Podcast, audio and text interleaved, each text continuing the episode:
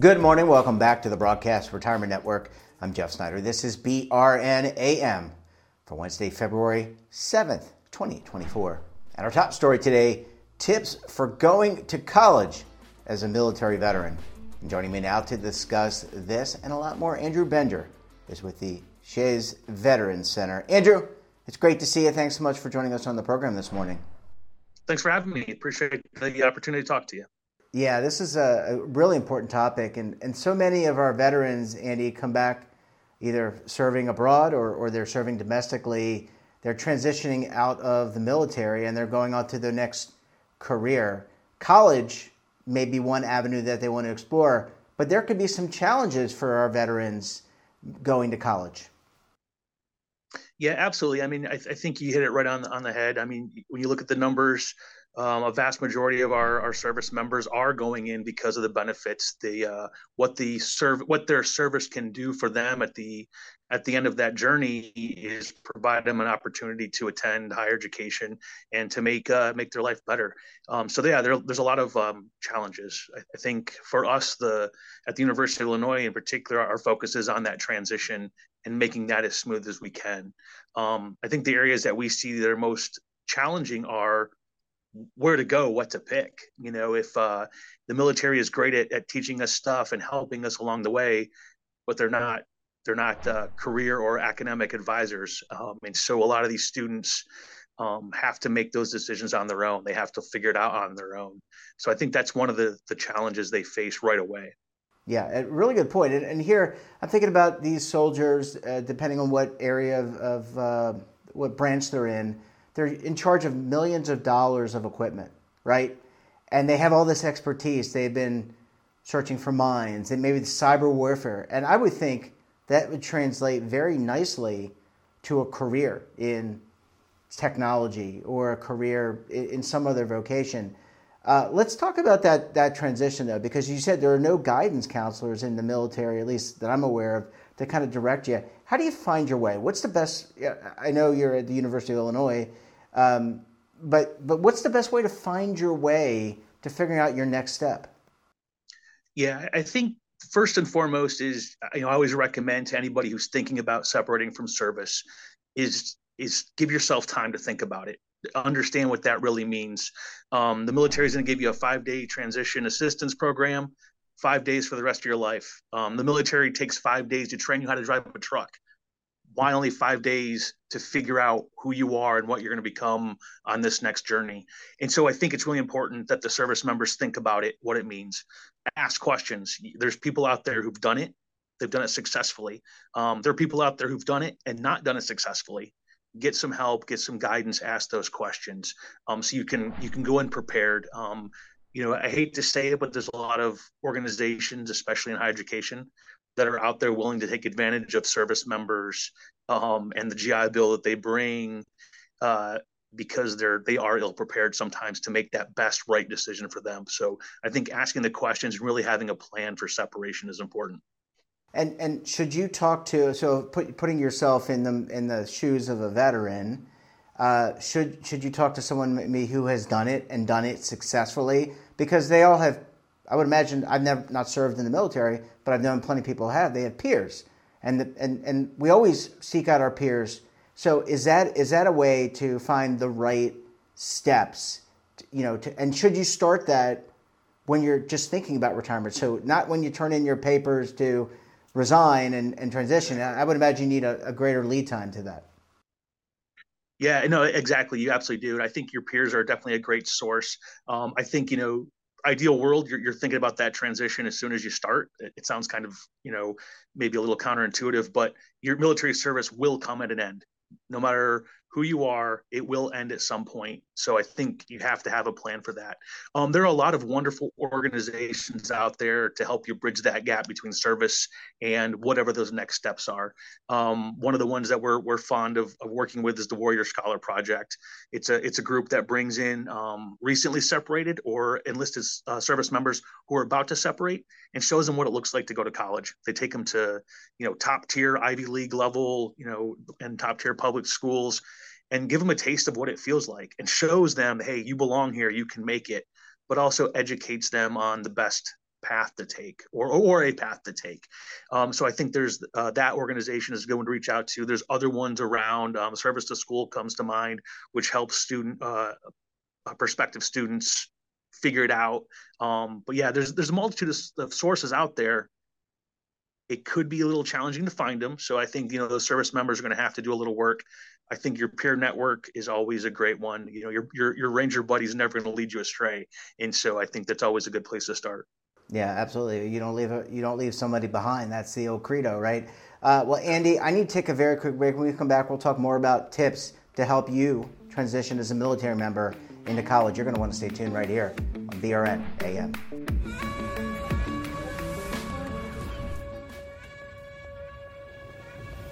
Imagine a new television network that will make you richer, healthier, and in control of your financial future.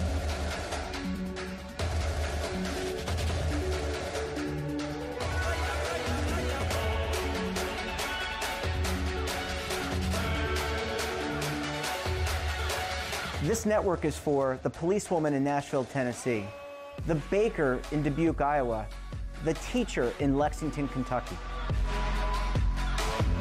We want to make the idea of savings and retirement culturally relevant. But what do you see as a defining issue of the midterms? Especially for the smaller businesses. I mean, they are the lifeblood of the American economy.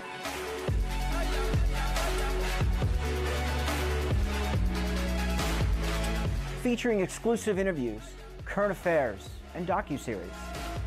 33 yeah. years old, you retired early. The philosophy is money only matters if it helps you live a life that you love. But you got to start thinking about retirement as soon as you get in. The Broadcast Retirement Network will drive very high engagement with premium partnerships. So this isn't retirement and savings for your parents or grandparents. This is for all Americans. And we're going to change the way you think about money. Welcome to the next frontier of retirement and savings. This is BRN, the Broadcast Retirement Network.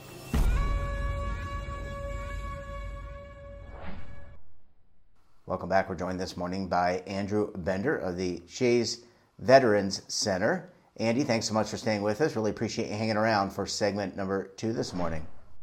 Absolutely.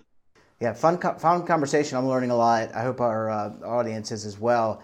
Andy, uh, you talked a little bit about the GI Bill. My understanding is that pays for some, if not all, of a four-year school. That's why a lot of our service members go in because they get they get this uh, this significant benefit.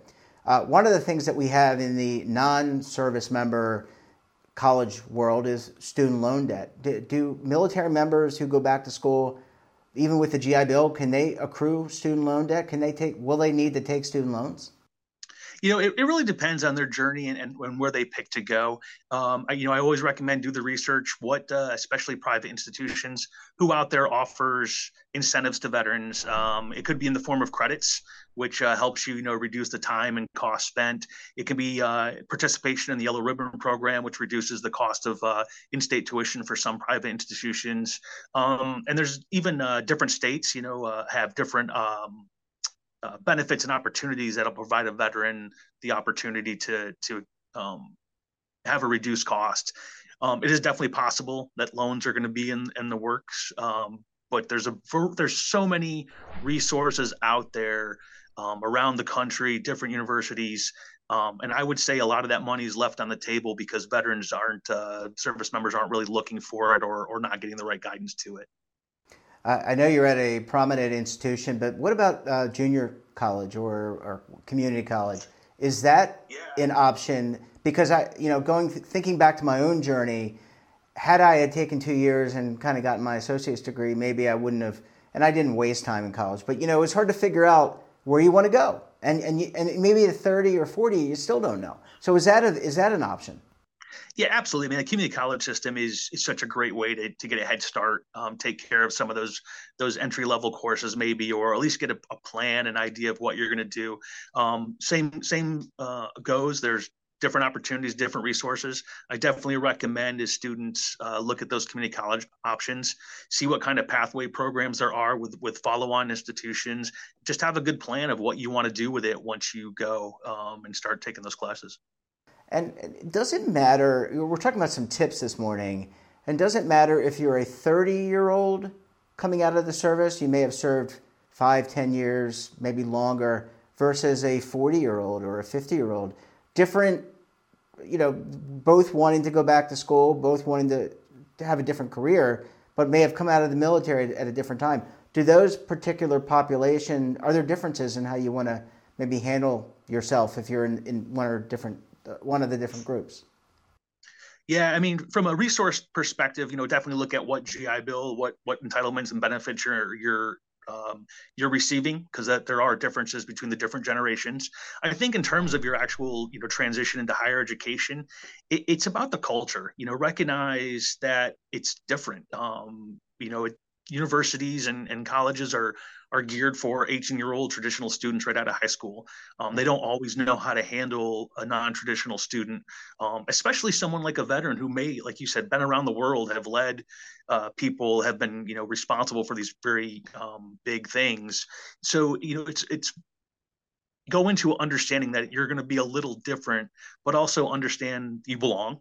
You've you've yeah. earned the, the, the space, um, and then use your strengths. Use what you've learned from your service. Use what you've learned from your life experiences to make it a better place. Um, I won't pretend it's easy. Um, all of our students from you know 25 to to 35, they they sometimes struggle with that integration into a predominantly younger student, um, disconnected from the military environment but um, it's it's really important to to understand that you're coming into a different place. Take the time to learn, the languages, the the the rules, the norms, and then more importantly, integrate. You know, find a place to connect and and reach out to those other veterans on campus to get that community um, as you build that new identity and that new way forward. And Andy, last question: How important is uh, you, we talked about the transition from the military to college? How about the transition from college to getting that job? Uh, it, what, how important is are those services? A lot of universities, public, private, even junior college, have, I don't know, placement's the right word, but they have mentorship to help guide you. Should you be looking at that? What is your first job going to be at a college? Maybe very different for a 30 year old who served versus a 45 year old who served. Yeah, it's a great question. I think um, you know, again, it's one of those things that go in with a plan. You don't don't go to uh, college or, or university without some idea of what you want to do next. Um, you don't have to necessarily have it iron, ironclad in terms of I want to be you know this doing this at a company particular company but have a plan. Uh, every university is going to have some kind of career services where they can help you can assist you with internships.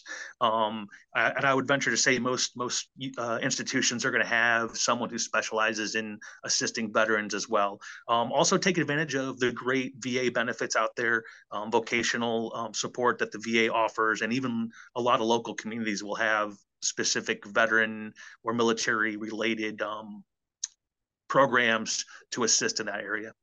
Yeah, really, really important. And there, I think that the lesson I took away is, is one, be open minded, but also, two, there's a lot of benefits out there if you just open your eyes a little bit, talk to your peers. Andy, we're going to have to leave it there. Great talking to you. It's a great topic. I hope so many people take advantage of the, of the college opportunity. And we look forward to having you back on the program again very soon. Well, I really appreciate the opportunity to talk with you. Uh, it, was, it was a great time. Thank you. And that wraps up this episode of BRNAM. Have a topic of interest, someone you think we should talk to?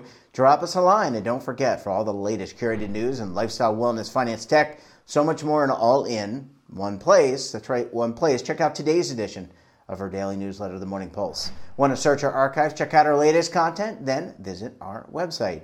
We're back again tomorrow with another edition of BRNAM. We'll have a very special guest, and of course, another important topic. Until then, I'm Jeff Snyder. Stay safe, keep on saving, and don't forget roll with the changes.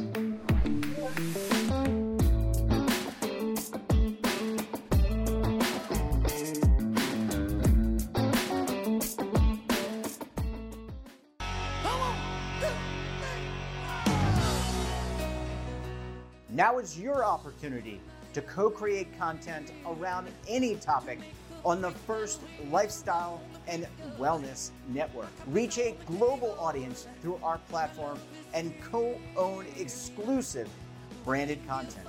All of our programs are available on demand and also as audio only podcasts, so you can take us on the go.